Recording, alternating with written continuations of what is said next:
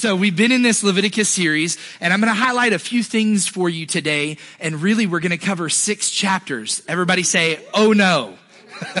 okay. But if you know me, you know that I tend not to be long-winded. So we're going to breeze through a few highlights in some of these chapters. And then I want to get to something that I, I think is really important for us to talk about today in chapter 16. So this morning in Leviticus 10, uh, we're going to look at, and you can just take a note for yourself. We're going to look at what it what it says there. It basically is saying, without us reading a massive portion of the scripture, it talks about the priest's portion of the offerings that are brought.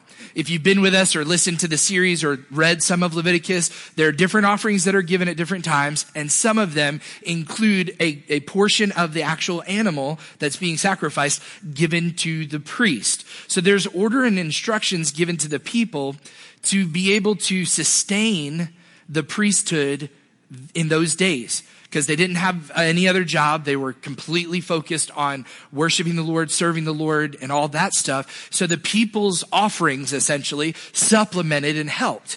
But some priests got greedy. And if you've seen news out of the Christian world, even recently, there are those who have been in church leadership who have gotten greedy. And so Leviticus 10 actually gives us some instructions about not being greedy when it comes to the priests and that only certain portions get allotted to the priests. There's a reason that we should think that this is important. It's still important for us today. Some priests got greedy though in, in later chapters. And when they did that, they started taking for themselves what only and truly belonged to God. So in this moment, you should realize and recognize I'm not talking about me in that idea of a priest or a pastor or leader of a church. But remember what we said, the New Testament has now become the testament that we focus our strength on because we see that Jesus has culminated a lot of those things from the Old Testament. And in fact, so much so, he says that every believer in First Peter, every one of you is a priest holy unto God. So each of us have the same bearing of responsibility that's listed in Leviticus 10 when it says that we should have a certain portion, but we should also give God what's due him. In 1 Samuel 2 verse 12, if you're taking notes and you just want to jot that down. You could look at the story later. It says this, now the sons of Eli, Eli was a priest in those days and also a judge over the, the nation of Israel. It says they were worthless men. I don't know how you get described behind closed doors, but let's hope nobody ever has to say, man, she's worthless or man, he's worthless. The word of God says that the sons of Eli who were in the priesthood were worthless men. Worthless meaning having no value. It says they did not know the Lord, or another version says they had no regard for the Lord. So they actually began stealing when people would bring the offering and the sacrifice up. They actually began saying, Oh, no, no, no, no, don't do it that way. Give me that good piece. I'm going to take that for myself. They began to do that. And God makes an example out of their disobedience. Somebody say, Oh, me. I don't want God to make an example out of me and my disobedience, but we have this in the Word of God because we see that their pride and their disobedience caused them to sin against God.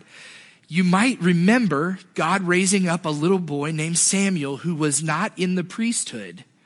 The reason God raised up that little boy Samuel who heard the voice of the Lord at night and he's serving in the house of the Lord, God blessed Hannah to be able to be pregnant with him, even though she could never bear children before. God answered her prayer. Eli is now leading this little boy Samuel to become the heir of the priesthood because God is getting rid of Eli's two sons who have disobeyed.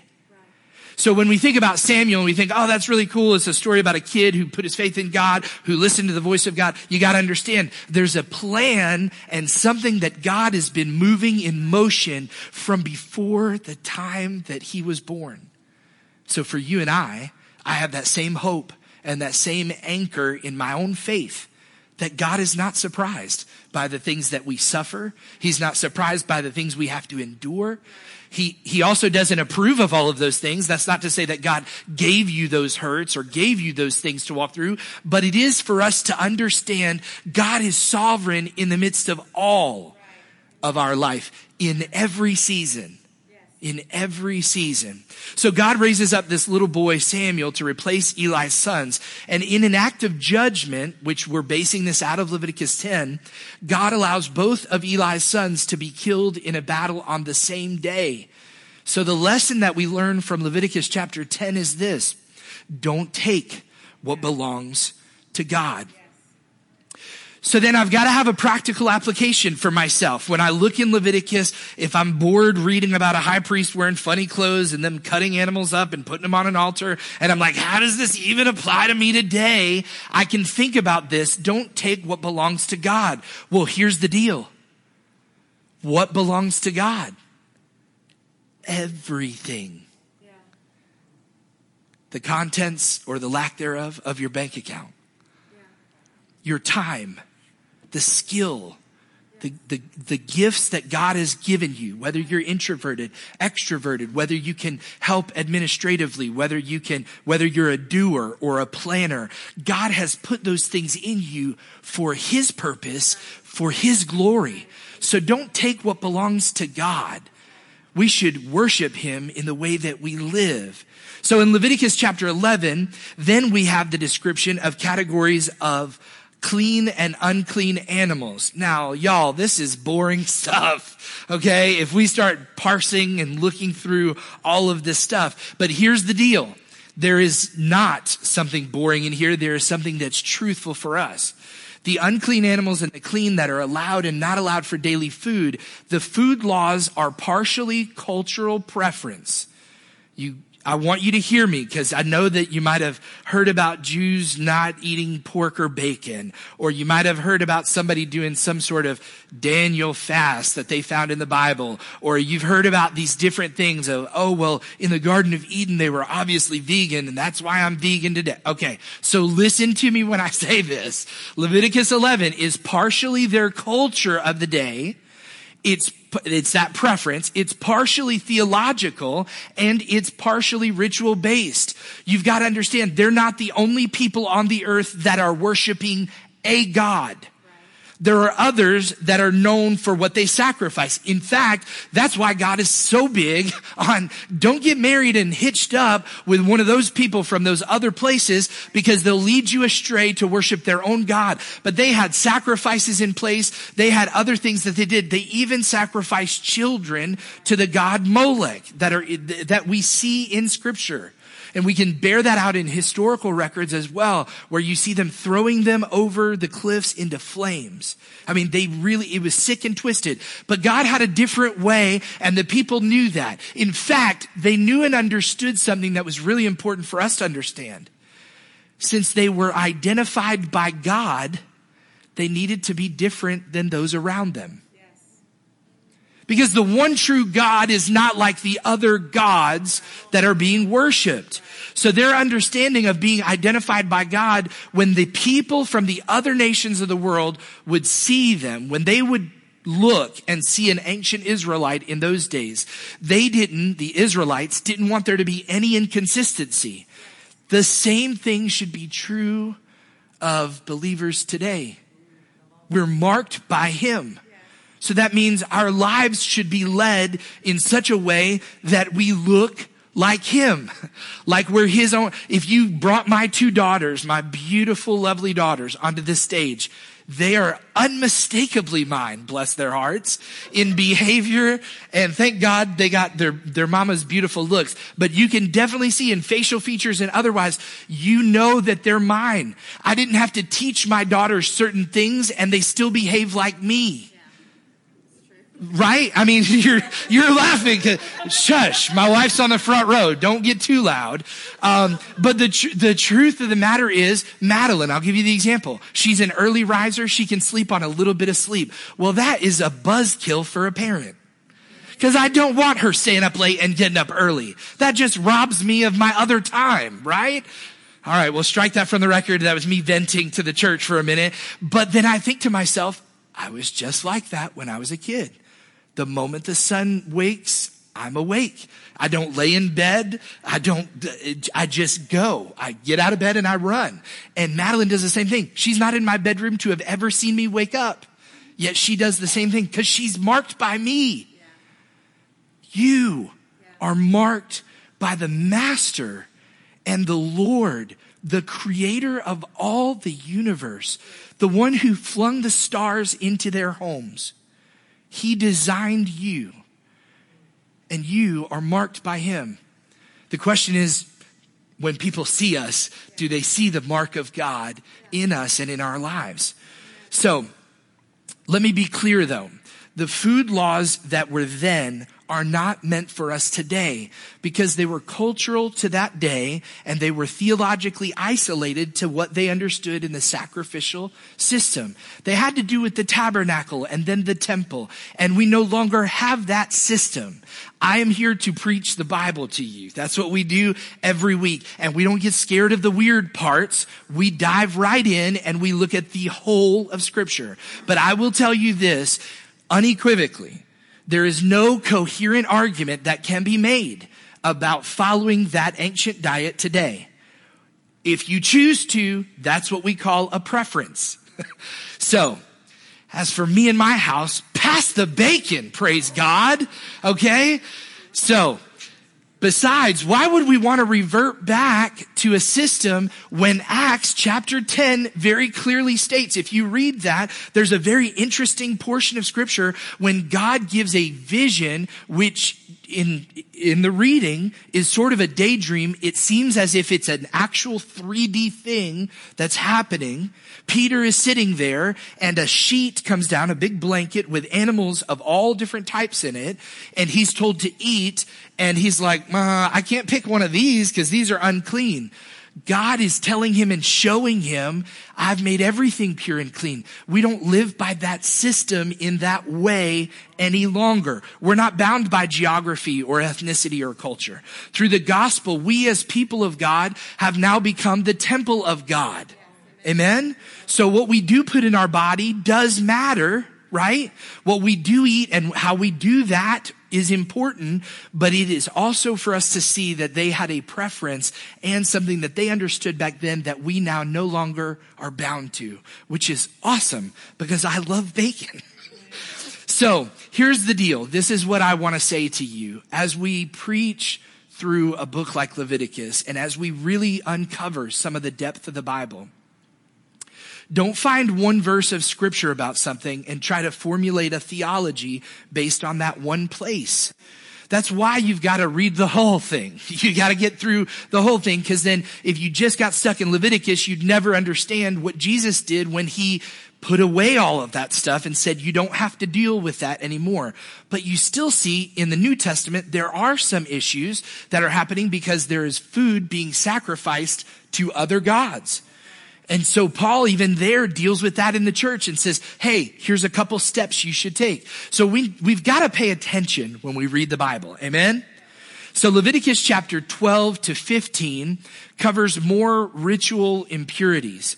It talks about some really weird stuff like body fluids and skin diseases and infections. It talks about this because they have this idea, and especially in the um, sexual intimacy side of things, they had this idea of created order, meaning that everything that was done was in order to provide and care for life. And if something happened that didn't allow that, then there was things that had to happen before they could come back into the presence of God. If you had a skin disease, and many times it's labeled leprosy, but that wasn't just leprosy like we imagine today, Hansen's disease where skin is falling off. It could be any sort of infection, and those things were things that you had to go get checked out by the priest because he wanted to verify it was okay for you to come onto God's turf.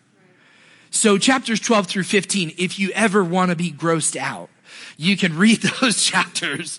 But I do want to say something here really important. We've said before, because we've talked about the, there's a difference too, you'll notice in 12 to 15 in those chapters. if a woman gives birth to a son, there's a different amount of days that she is impure before she comes back to the temple or tabernacle. If she gives birth to a female, to a daughter, there's a different amount of days. So there's a disparity and people are like, wait, what, what does it matter? Why is one over the other? Listen, again, you've got to understand they lived in a cultural mindset that influenced what's in the Bible. And I have to say this, you got to read the whole thing because I can say this without any doubt in my mind that God is a true egalitarian. Now you might say, whoa, pastor, bringing out the big guns. What is that word? Egalitarianism is the belief that all people are equal.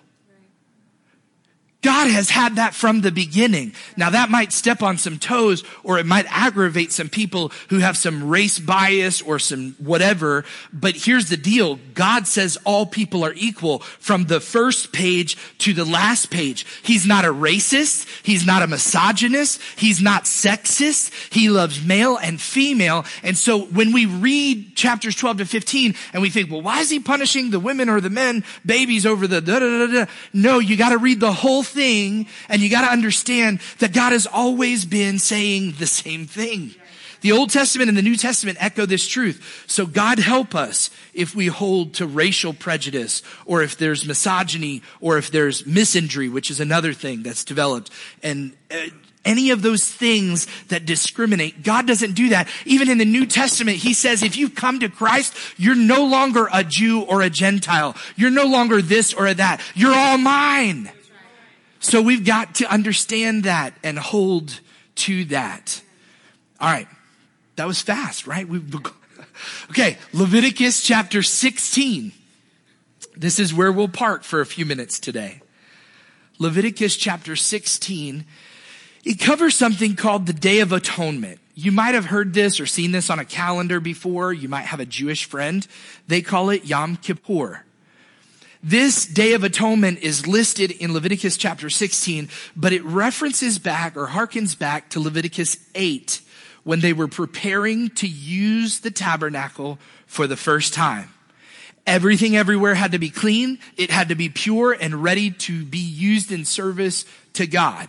So now they have, I guess if I could put it in like my, my language, your language for today, Leviticus 16 lays out them hitting a reset button to say one day a year, we're going to clean this place up all over again. Uh, there's going to be a lot of blood spilled and a lot of animals and all that kind of stuff, but we are going to make this thing right because we don't know. Maybe the priest sinned at some point this year and didn't confess it. Maybe somebody came in with an impurity and they came through the, the tabernacle tent gates. And when they got in there, they brought impurity into the place of God. Here's the deal. Impurity does not belong in the presence of God.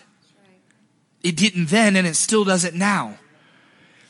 And so it's an important Old Testament ritual, but it was about resetting things to the original state of what we would consider now ritual purity or what we would say is holiness. It was making sure that everything was right again.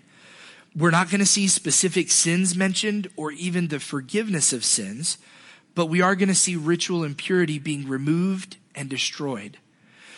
Remember when we talked through Leviticus chapter 4, we noticed that the blood from the decontamination offerings that were offered, that blood from the animal was never applied to the people for their sins. So I hope that you've been like recalibrating your thoughts about the Old Testament as we've gone through Leviticus, because it really is helpful for us to understand that. Those offerings were used to purify God's holy place. So in Leviticus 16, we basically see these Israelites hitting that reset button. Here's kind of what they thought. They thought, you know, if we don't hit this reset button, this is my, my thought in reading, and if we don't make absolutely sure once a year that everything's right, God will leave us. I want you to get this framework of how they thought into your own mind. The people in Egypt and the people in other nations went to a place and they worshiped a God. The people of Israel who were being delivered through the Red Sea out to the wilderness to get to a promised land were given a promise, an audible verbal promise, a covenant by God that I will be with you. I will dwell with you. The Bible says that as they traveled, probably the estimate is close to about a million, if not more. As they traveled through the wilderness, God led them literally. He directed them by day through the use of fire and clouds. It's incredible what God did in order to prove that he was with them. And they could look up literally and see God still with us. But they lived in fear, and we talked about that recently. We all should have a healthy measure of actual fear. God can exercise judgment at any point for our disobedience and other things. Yes, Jesus came, and no, we don't have to, you know, cower in fear in every moment, but we've got to understand He is the God of all. And as much as we say He's not the guy up there with the hammer ready to strike, because we know Him to be a God of grace and forgiveness now, back then they thought, uh, we just saw two guys die at the tabernacle, so let's clean this place up again. Like they're like really worried about this stuff. So you've got to understand really what was in their mind because it was the threat that God's presence would leave them. That same thought should be the thought that the Holy Spirit puts inside of your heart when there's the temptation to sin. Because God does not dwell in the presence of sin. In fact, he always casts it out. In fact, only bad things get cast out in the Bible. Demons get cast out. Something else gets cast out of the camp because it's, you know, sick or it's infirmed or whatever it may be. Nothing that's ever good gets cast out. Okay. So we've got to think about this in terms of our own life when we suffer temptation, when we endure and experience temptation, we've got to take hope from the Word of God that tells us that He will be with us and that no temptation has overtaken you or will come against you, that He will not provide for you a way out. The question is, will we take it? Because sometimes it's not fun to take it out to take the way out. Sometimes it's fun to give in to sin. In fact, the Bible says that sin is fun for a season. But if you know what a season is defined as, it's got a starting point and an end. It's not going to be fun forever. So we've got to think in terms like that when we're thinking about the things that we struggle with in our own life. If we really want to have God's presence really dwell because it says the same spirit that raised Christ from the dead now lives inside of me. And if I want to keep him happy, right? Then I've got to live holy and I've got to steer clear of the things that would cause him to be dissatisfied with me. So they lived in this real fear of alienation that if, that if there was something wrong there physically speaking, then maybe God might actually decide to leave us. And we can't afford for him to leave us. Somebody say amen. We can't afford for him to leave us. So the Day of Atonement is still observed every year, but it had to be modified once the temple was destroyed if you know a little bit about history, at some point after Jesus' death, the temple gets destroyed because of a coup, you could say, another government that's there. The temple gets destroyed, and then no longer do the Jewish people have a central temple to worship in. So they begin to really maximize the idea of small local places called synagogues. The ancient view of the Day of Atonement is a little different than what it is today in modern Judaism because of their lack of a central temple, atonement now for them is understood to be the sins of the people, which is actually a good transition. It's not just about sweeping and mopping and making sure everything looks good. It's about making sure that everything inside of this looks good. And so Leviticus chapter 16, I want to read with you verses 1 through 3. But I had to give you that background so you know what we're heading know where we're heading. The Lord spoke to Moses after the death of the two sons of Aaron when they drew near before the Lord and died. We talked about them recently. Nadab and Abihu, who came and they didn't do, they did more than they were supposed to do, and God allowed them to be killed in front of the entire nation.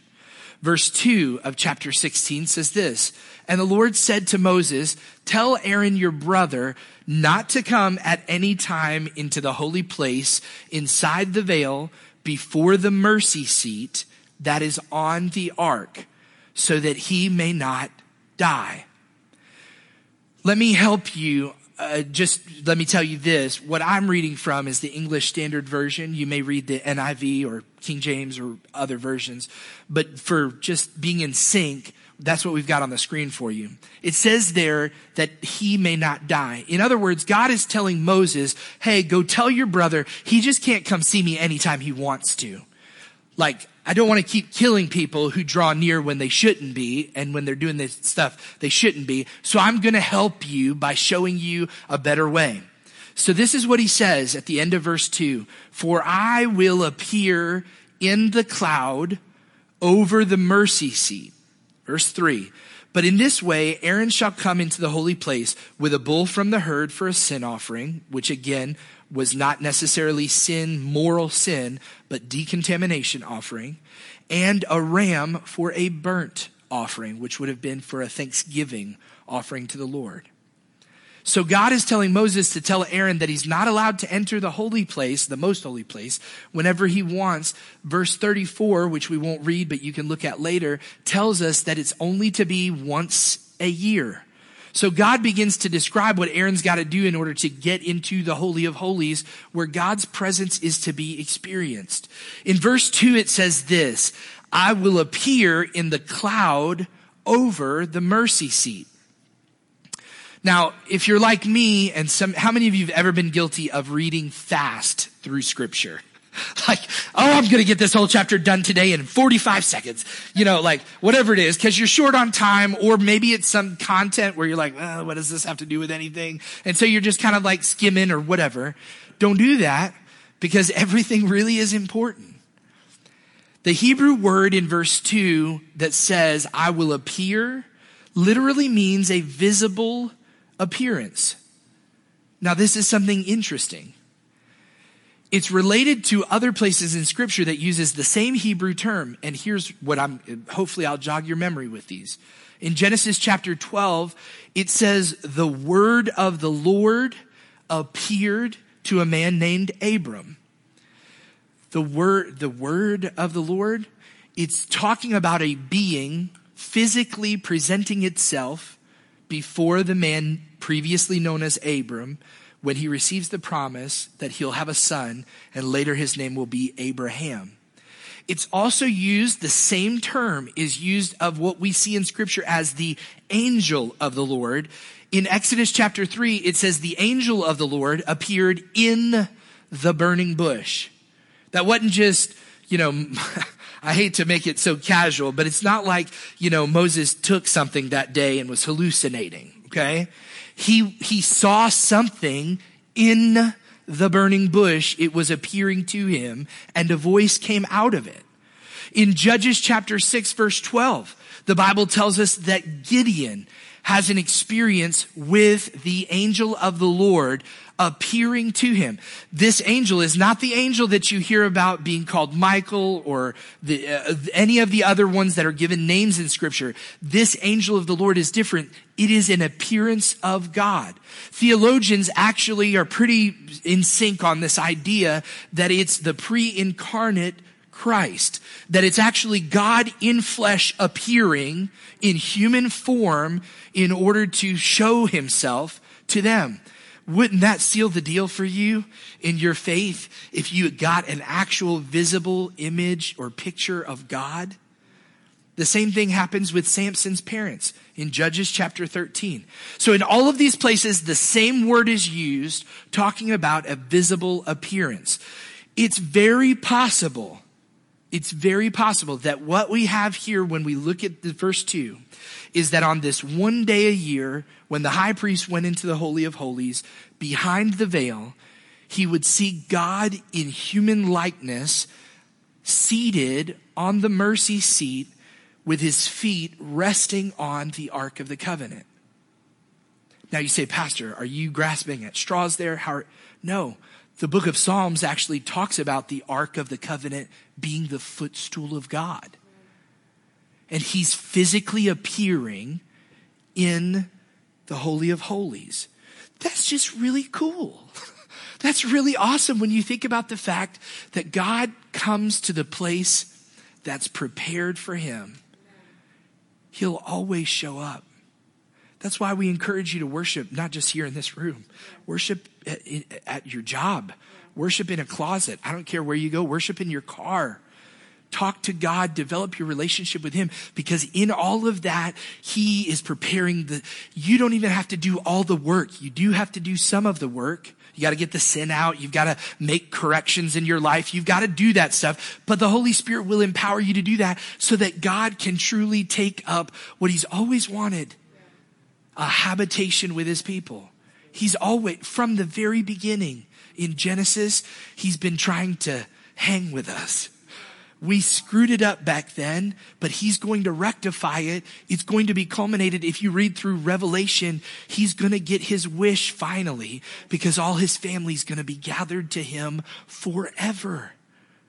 So God comes to the place that's prepared for him. So it really may have been that during this time of year, the high priest might actually have seen something that theologians call a theophany, which would be a visible appearance of God in human form because he appears in the cloud. It doesn't say he appears as the cloud.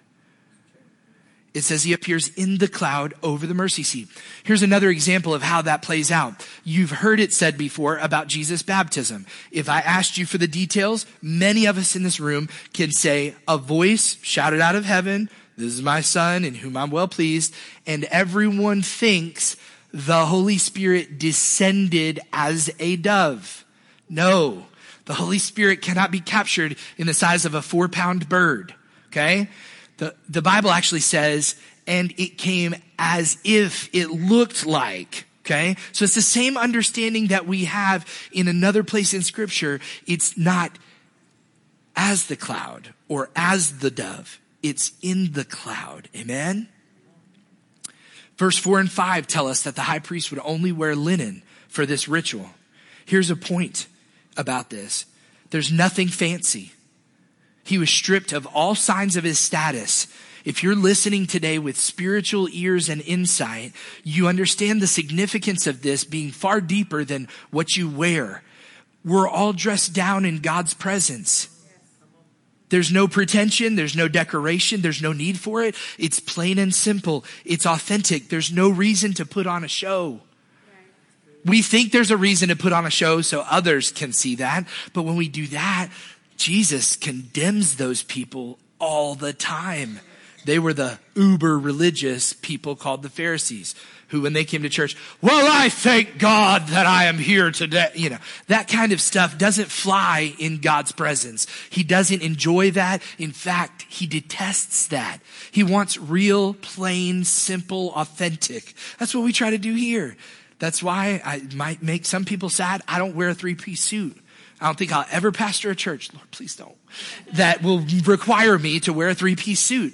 Because when you see me in Clinton shopping at Walmart, this is what I look like. I'm a real guy and so are you. You're real people. And we try, even in that way, we try to make it understandable that it's not about what you wear. It's not about if you sing loud or whatever. It's not about that stuff. God wants your heart authentically. Verse 7 through 10. Let's read this. This is where it gets really interesting. It says, Then he shall take the two goats, which four to six tell us about them choosing two goats. And verse seven, it says, the two goats and set them before the Lord at the entrance of the tent of meeting. And Aaron shall cast lots. I don't want to, I don't want to insult your intelligence, but I also want to make sure that everybody else is on the same level. The casting of lots would have been something like a lottery straws in a, in a can. One is the shortest one. Everybody picks one or one is longer than the others. That was a, a, it would have been by chance, but God's sovereignty is still being seen even in this. Somebody ought to receive that in their spirit today. It doesn't matter what your life situation looks like or the chance encounter that you've had or the issue that you face. God is sovereign over all of that. And if you believe it, tell your face. You know, if you, if you believe it, you ought to get excited about that because we have a hope that's anchored in the God of all creation that even in the midst of all of that chance, God can still get his way and he'll still protect his people. He'll still carry them through. Man, some good stuff in the weird stuff. So verse 8 says this, and Aaron shall cast lots over the two goats, one lot for the Lord and the other lot for Azazel. Notice there's a capital A there. Verse 9, and Aaron shall present the goat on which the lot fell for the Lord and use it as a sin offering. Verse 10, but the goat on which the lot fell for Azazel, again capital A, it's a proper noun, shall be presented alive before the Lord to make atonement over it, that it may be sent away into the wilderness to Azazel. Three times a personal pronoun is showing up, the name of a being. The goat for Azazel that wasn't sacrificed it was left alive, but sent outside of the camp, was for them to see in a visual way that impurity was being removed out of God's turf. It's being sent out. So the goat was sent away from sacred space into the wilderness, which was, according to their understanding, the domain of Azazel. God's plan has always been to dwell with his people. Impurity has to be driven out of the camp and away from the presence of God and the presence of his people. Because God and his people are holy. But you're probably wondering, what? Who is Azazel? What is this character? Some translations, and I don't know what's in your hand or what's in your, on your shelf at home that you read from, some translators have chosen to use the term scapegoat. In fact, we, we have that understanding, even like in Wall Street and a news article, that guy was the scapegoat. He took the fall for everybody. We use that understanding. Here's the deal though. They do that rather than using the proper name for a being, probably because they're a little scared to handle it. But the reason behind it is simple. If you dissect the Hebrew word that's used there, you can get this understanding. The goat that goes away. But it's not like that in the actual text that's written on scrolls. It's written together with a proper noun. So the original Hebrew gives clearly two proper names, Yahweh, the Lord, one goat for the Lord, and one for Azazel, and his name shows up again later in verse 26, which we're not going to read today. But in early Jewish tradition, Azazel is regarded as the name of a demon. You say, why is why are God's people giving the sacrifice to a demon? They're not because they're sending out the impurity from the presence of God to the place where all impurity rests, which is that domain out there. This is stated in the Dead Sea Scrolls and in other ancient Jewish books. I would encourage you to dig a little deeper if this interests you. Uh, it interested me, and I got caught in the deep in the web trying to read blogs about it and all this stuff. But I came up for air, and here I am.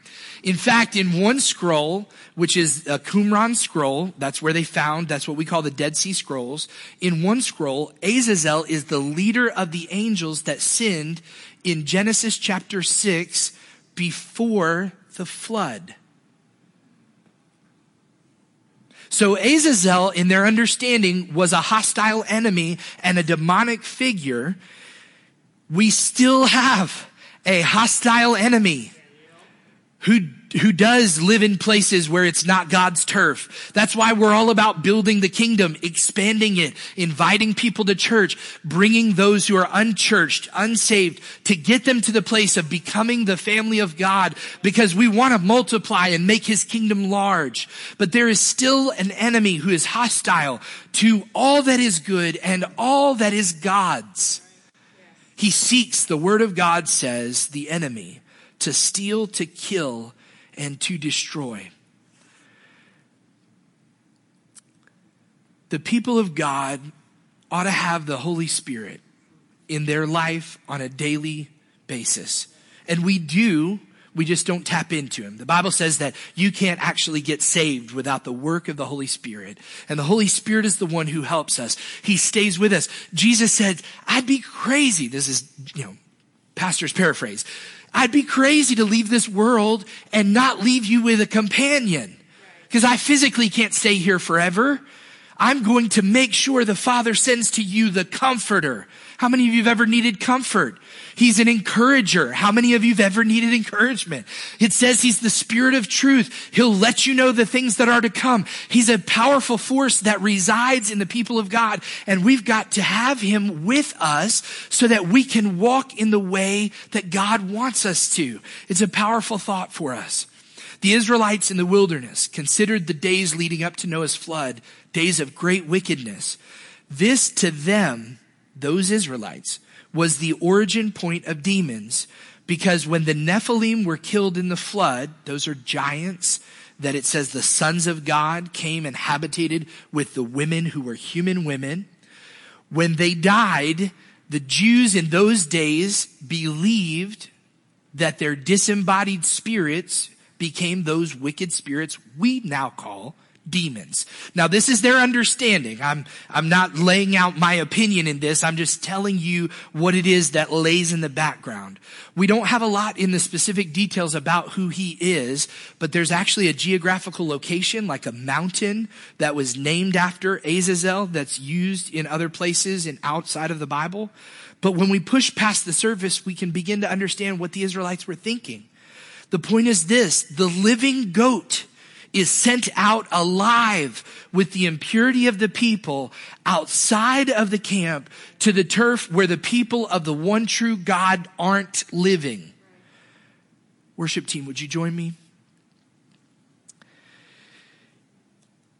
That goat is carrying, if you will, the impurities with it to the place where impurity belongs. That's why you don't keep trash in your house for very long. It stinks. You take it out to the trash can or you fight over whose day it is to take it out to the trash can or whatever it is. But you get rid of the trash because it doesn't belong in your house anymore. It's been used, right? So the same understanding we have. Impurity has no home in God's presence or in the lives of his people. So this is a symbolic expression that the people's impurities were being sent away because it doesn't belong, cast out.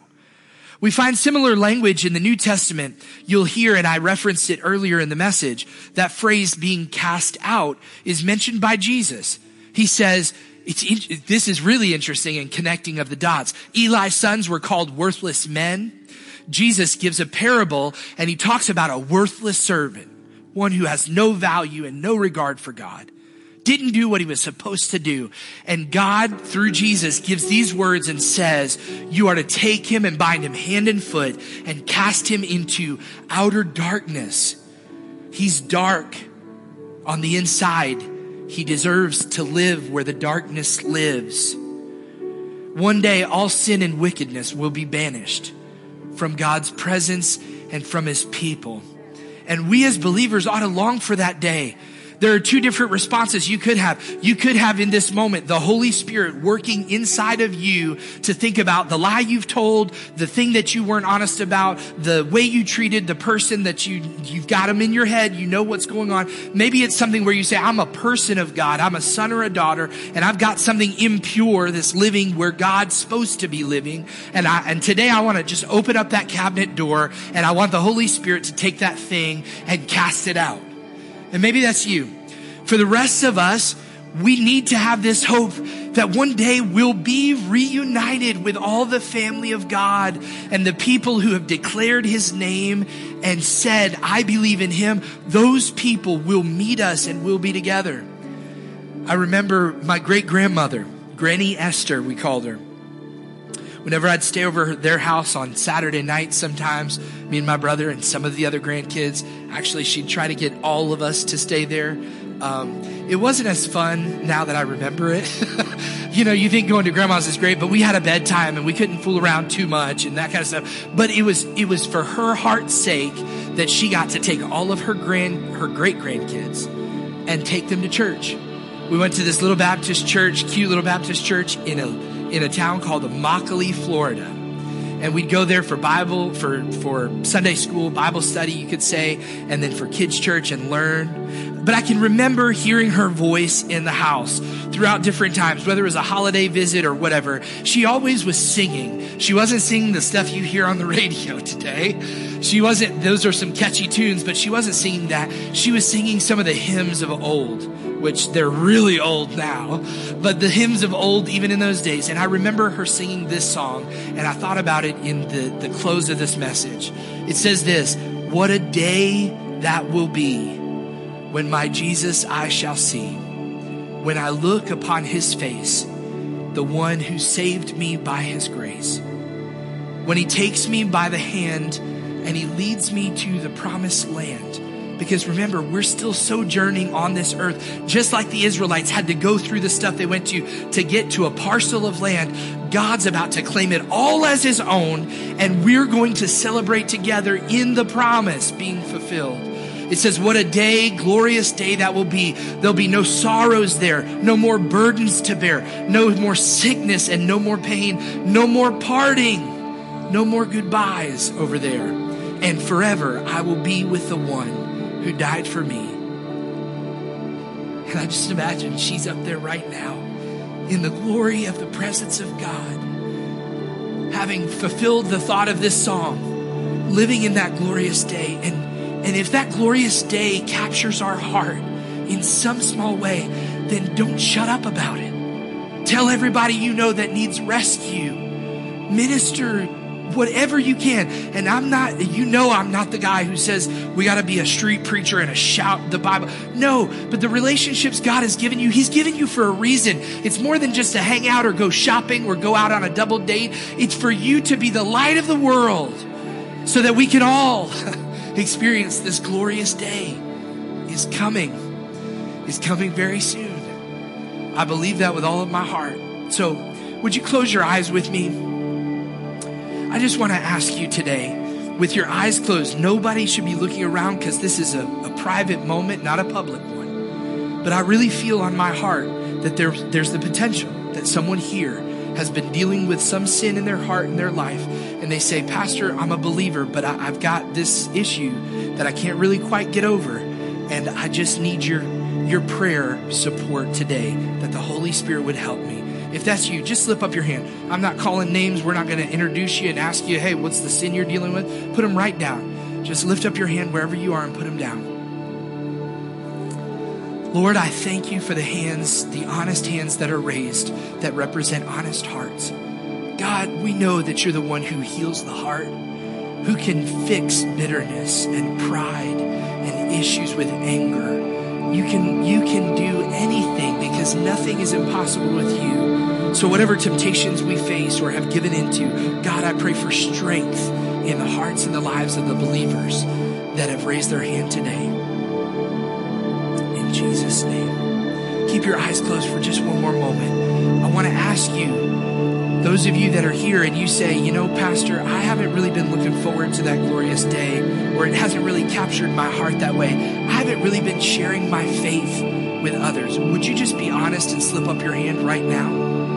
Be real honest and slip up your hand right now. There's a few of us.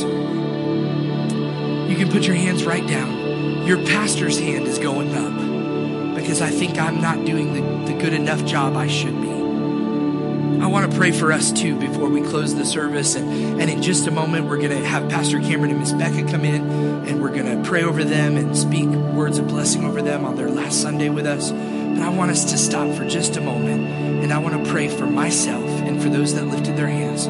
Father, I pray by the grace of the one and only one who can save that you would help us to be motivated to share our story and the story of hope that we have in the good news, the gospel that saves. I pray that you would challenge every believer in this place to share their faith more. And Lord, give us opportunity to do so. Help us not to fear failure, but help us to continue to push on and push through. Help us to not be a bad example or to be ones that are aggressively, you know, giving overkill, but help us not to be the shy ones who never bring it up either. Help us to be the perfect sons and daughters you've called us to be in sharing you with the world. In Jesus' name I pray.